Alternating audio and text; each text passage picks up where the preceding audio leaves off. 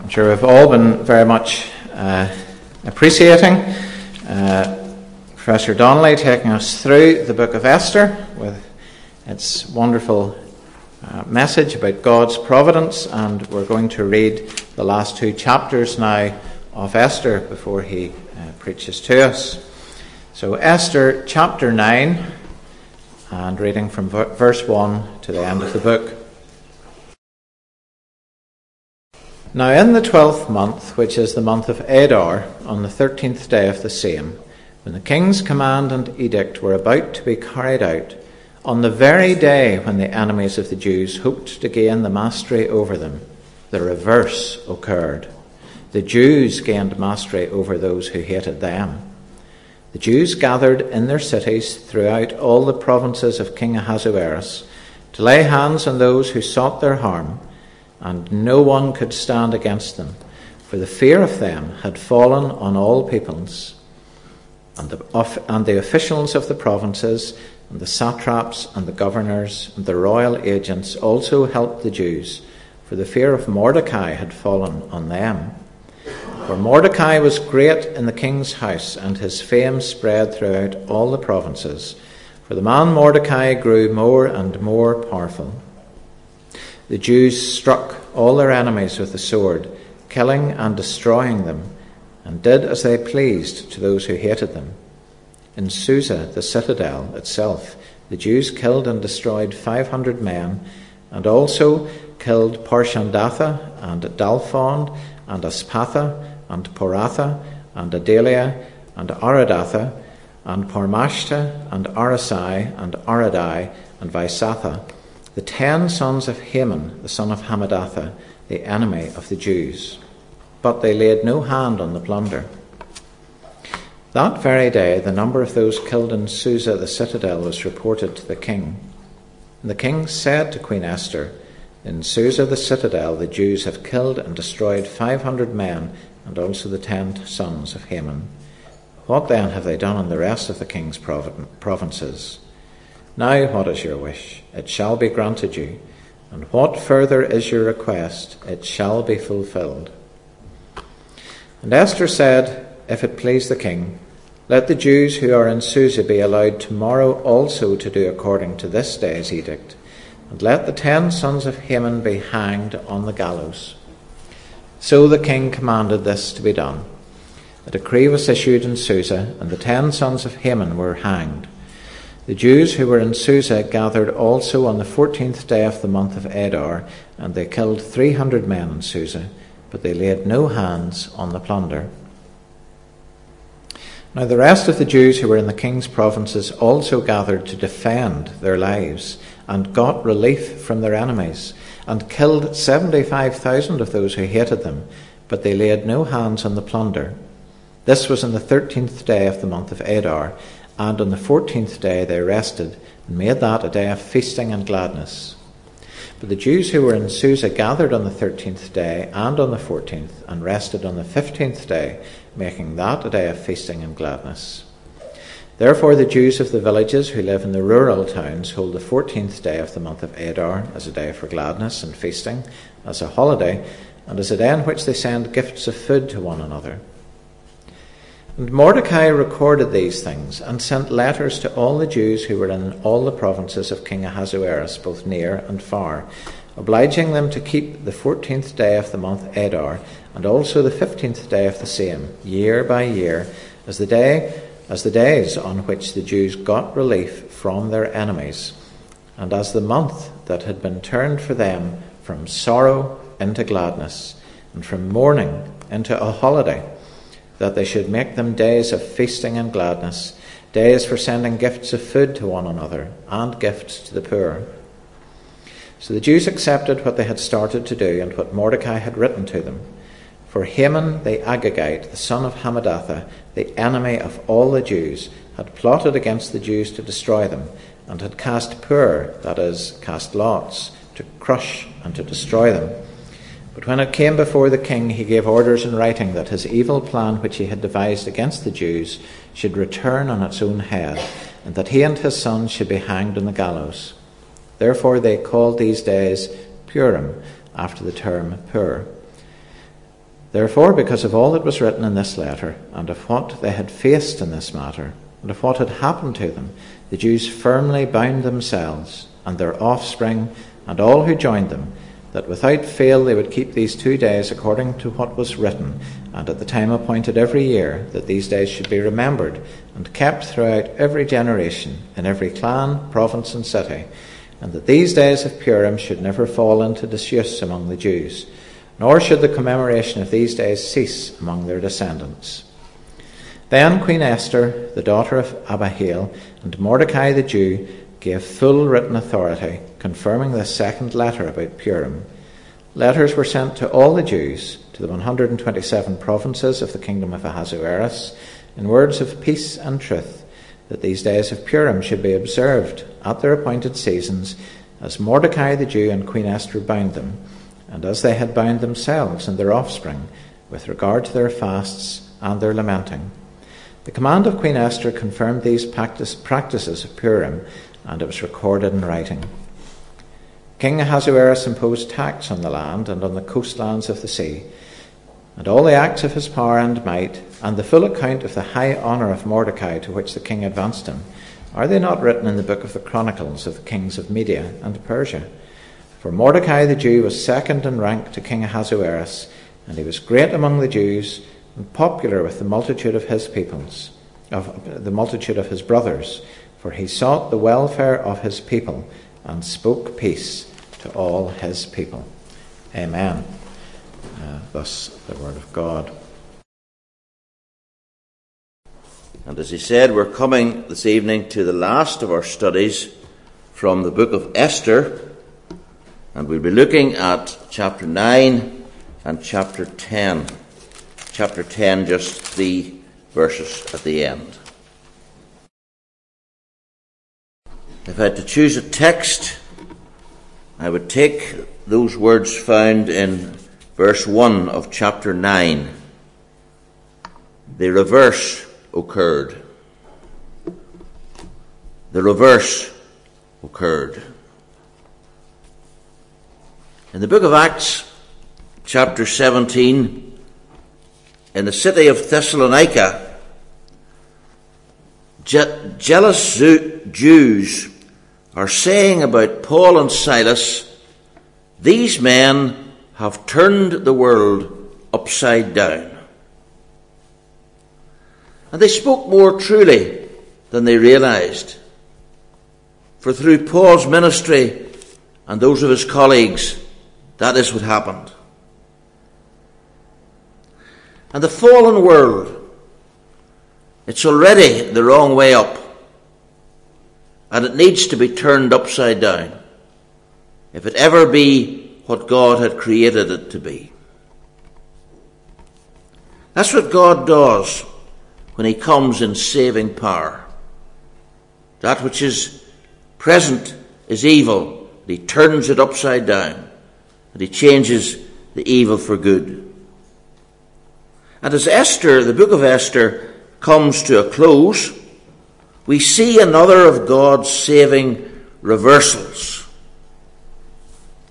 We can discern in this a picture of the greatest reversal of all salvation through the Lord Jesus Christ. And among other things, I'd like to note with you three truths about reversal from this passage which was read for us. First of all, in verses 1 to 16, reversal realized. Reversal realized. Verse 1 of chapter 9 On the very day when the enemies of the Jews hoped to gain mastery over them, the reverse occurred. The Jews gained mastery over those who hated them. The reversal is realized. Because Esther and Mordecai are now in favour. They're now supported by those in positions of power. Verse 3 All the officials of the provinces and satraps and governors and royal agents also helped the Jews. Here's a change. A change for the good. The Jews were in danger of being murdered, and now there are those who are acting on their behalf. And as they're supported by these leaders and by the royal edict, the Jews will kill over 75,000 of those who are coming to massacre them, who hate them. This morning we're trying to look at the ethical issue, the holy war in the Old Testament, self defense against the supporters of Haman, the Agagite. And that man Haman that we've seen is the representative of the ancient enemy of God's people. He's acting on behalf of the devil.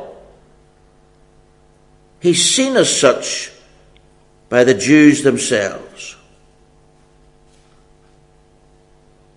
And it explains for us, as we had read, the brutal treatment of the ten sons of Haman. They're killed. You read of that in verses 7 to 10. And not only are they killed, but the next day their bodies, their ten bodies, are exposed, hanging on the gallows in the city. Verses 13 and 14. Why? Why are they killed and then their bodies are hanging in public?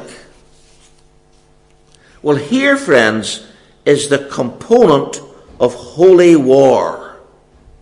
This is how holy war was carried on. You go back to Joshua 8:29 and we read that Joshua hanged the king of Ai on a tree until evening. Later on in Joshua 10:26 about the five Amorite kings who were persecuting Israel. Joshua hanged them on five trees, and they hung on the trees till evening.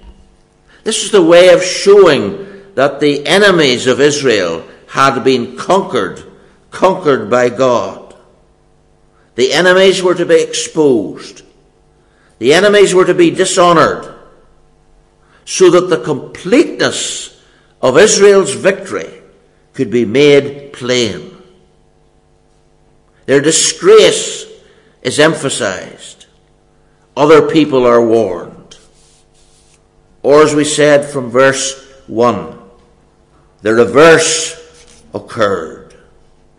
The reverse occurred. They had been helpless. They had been in the grip of a foreign empire.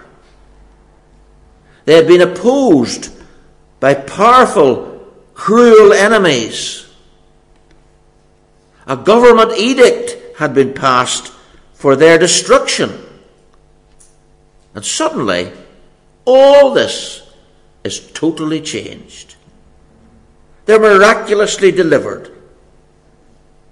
More than that, not only are they delivered, but they are triumphing completely over those who had wanted to destroy them. So you see the huge depth of the change that's coming about. They're going to be destroyed by the evil. Now they are destroying the evil on the very day when it's due to happen. What a glorious event this is.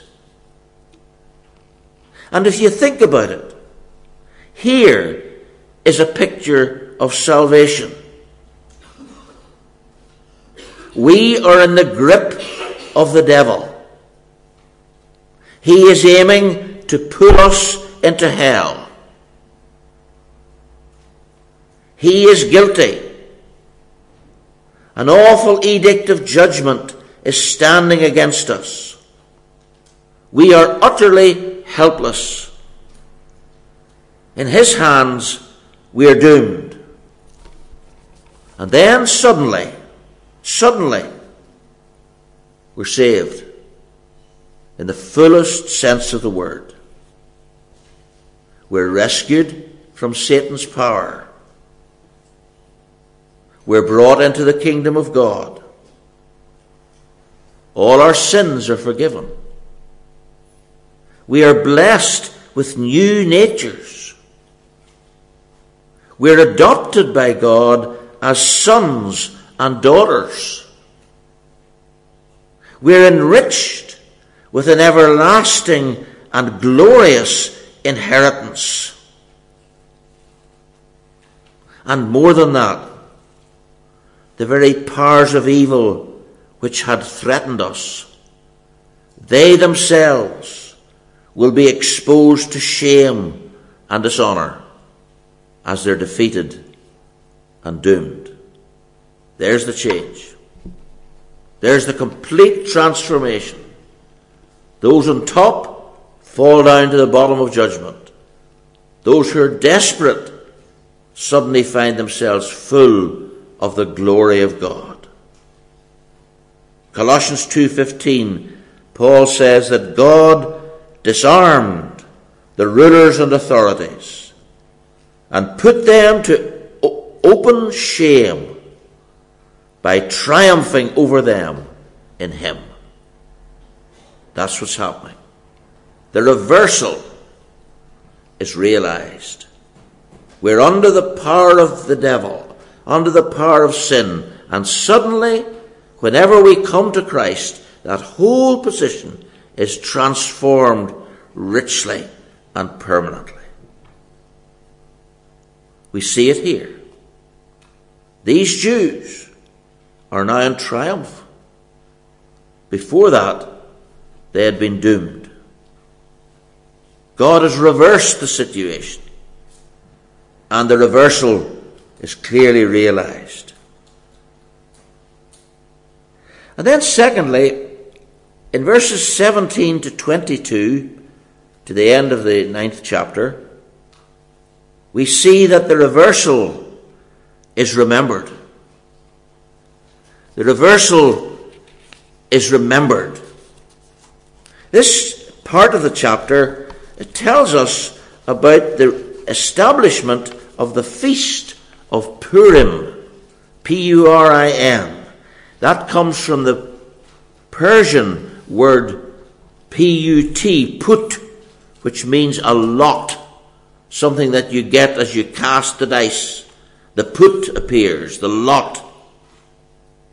If you read chapter 3, verse 7 following, Haman had cast lots to decide the most propitious day for the massacre of the Jews. He cast the lots. That was his answer. But we are seeing that God is control over all. And so there's a feast now a feast to celebrate God's overruling, God's triumph, God's confounding of all the plots against his people. Chapter 9, verses 21 and 22. To keep the 14th and 15th days of the month, Adar, year by year, as the month that had been turned for them from sorrow into gladness, from mourning into a holiday, that they should make them days of feasting and gladness, days for sending gifts of food to one another and gifts to the poor. See the change, the utter transformation, the reversal is remembered in the hearts of the men and women forever. They're rejoicing and thanking God. And this has always been the practice of Israel whenever God delivers his people. You remember in Egypt, they had the feast of the Passover. And they kept that feast year after year in their history. They had been doomed and God delivered them. They remembered it. You see it in the song of Moses and the people in, Acts, in Exodus 15.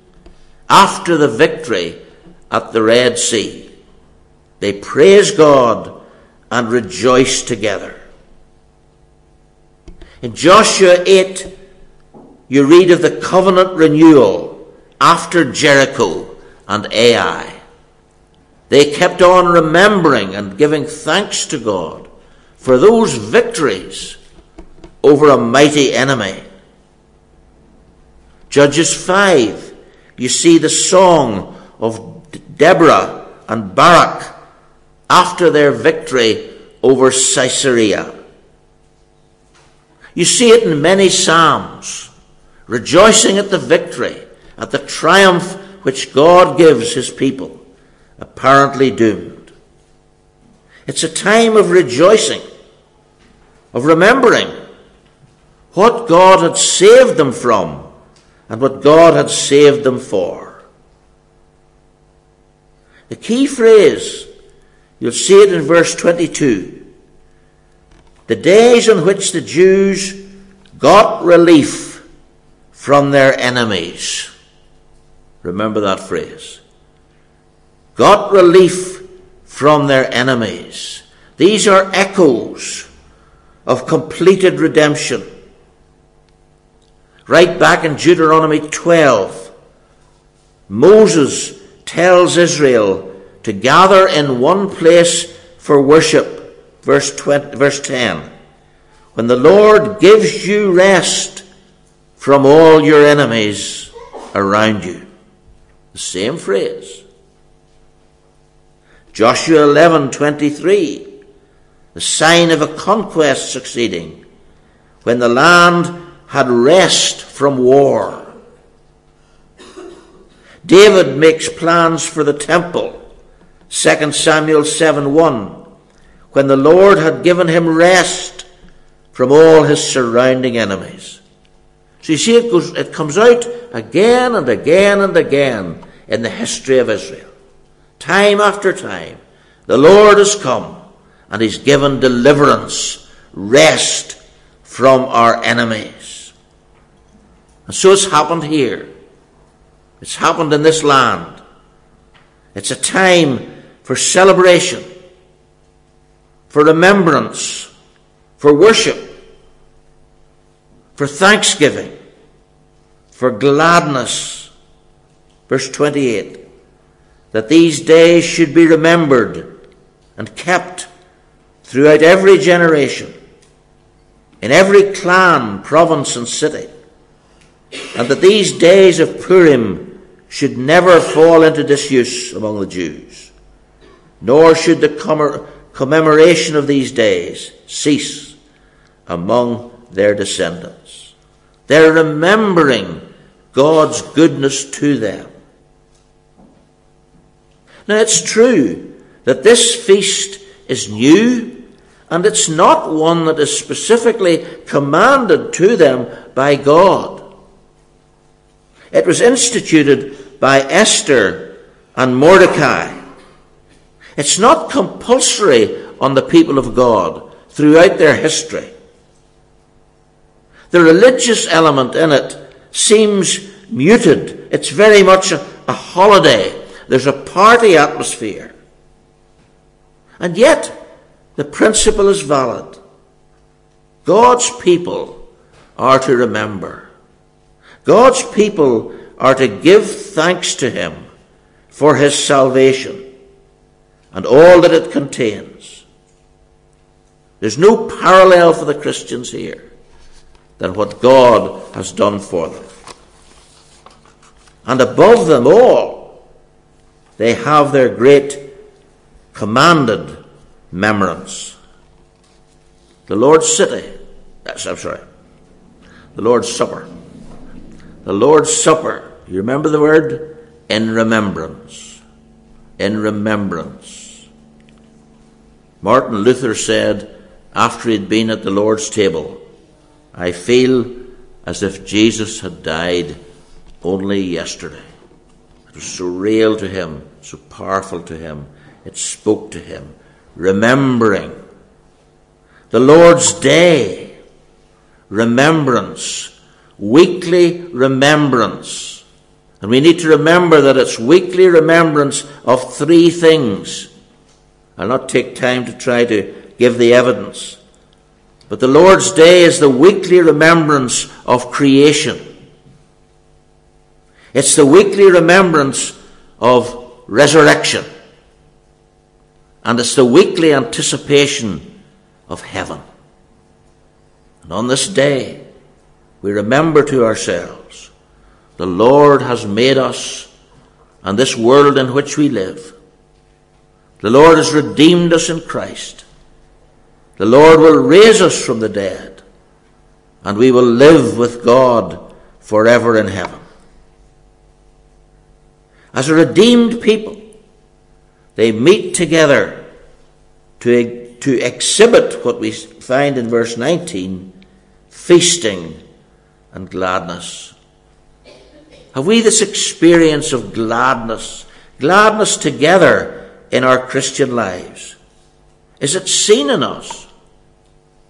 Are we attracting people to our Saviour by living out the joy for which we're called to, to experience? It's part of our witness. Reversal, remembered. And then, lastly, thirdly, in the three verses of chapter 10, we have re- reversal reconsidered, realized, remembered, and reconsidered. In these three verses, chapter 10 ends the book of Esther on a slightly jarring note. Here's what it says King Ahasuerus imposed tax on the land and on the coastlands of the sea, and all the acts of his power and might. Are they not written in the book of Chronicles of the kings of Media and Persia? For Mordecai the Jew was second in rank to King Ahasuerus. Why are these words in the Bible? What are they for? What is God doing with these words in our minds and hearts as we read them and pray them over? For one thing, these people of God were never to forget that in their land Ahasuerus was still king. Ahasuerus was still ruling. Ahasuerus was still in power. King Ahasuerus imposed tax on the land. His interests are of supreme importance. He governs the whole nation, the whole empire. Mordecai is powerful.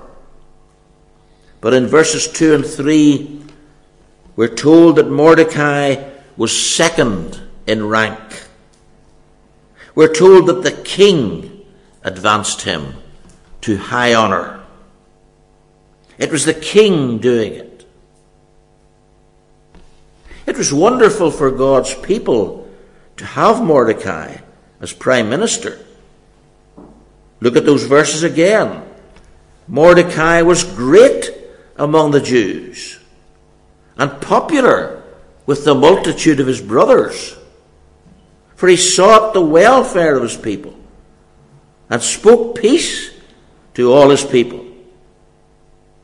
But in the final analysis, he is ruled at the choice of the king. The king rules. And you remember, I'm sure, that when Esther became queen, we read in chapter 2, verse 18, that her husband granted remission of taxes to provinces. But now he withdraws that favour. He cancels that law, and no one can prevent him. Verse 1 of chapter 10 King Ahasuerus imposed tax on the land and on the coastlands. He cancelled what he'd done. He brings it back again, and his power is in control. And if this is not a complete reversal that we've been thinking about, it's certainly not a final reversal. It's not an ultimate reversal.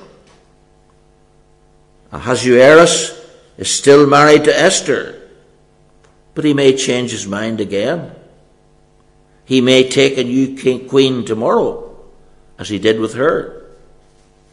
He may be succeeded, as he soon was, by another emperor. Mordecai is a man of God to a certain extent. But Mordecai will grow old and he will die. And that'll be the end of him. The Jewish people have been delivered for this time, but there's going to be much suffering ahead for Jewish people. So here we have the reversal. The reversal of the people of God. But it's not complete. It's not permanent. It's not dependable.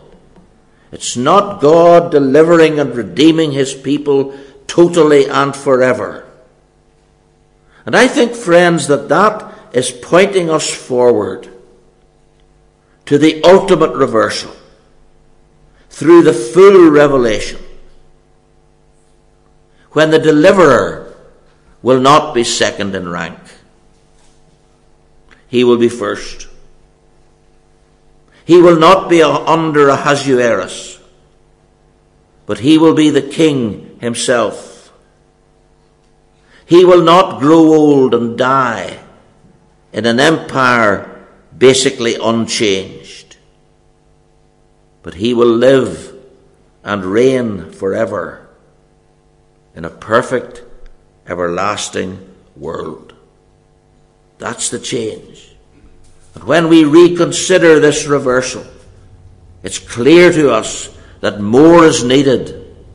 Good though it was, the blood of the people of God having been saved for this time, it's not complete, it's not secure, it's limited, and far, far more needs to come. At the moment of crisis, when he came to earth, the one, the Redeemer who is to come, will not simply destroy the enemies of his people, but he will destroy their ancient enmity. At the moment of crisis, holy war will be declared and has been declared. And that holy war is different from this war. That holy war, in a sense, is by God the Father on his beloved Son.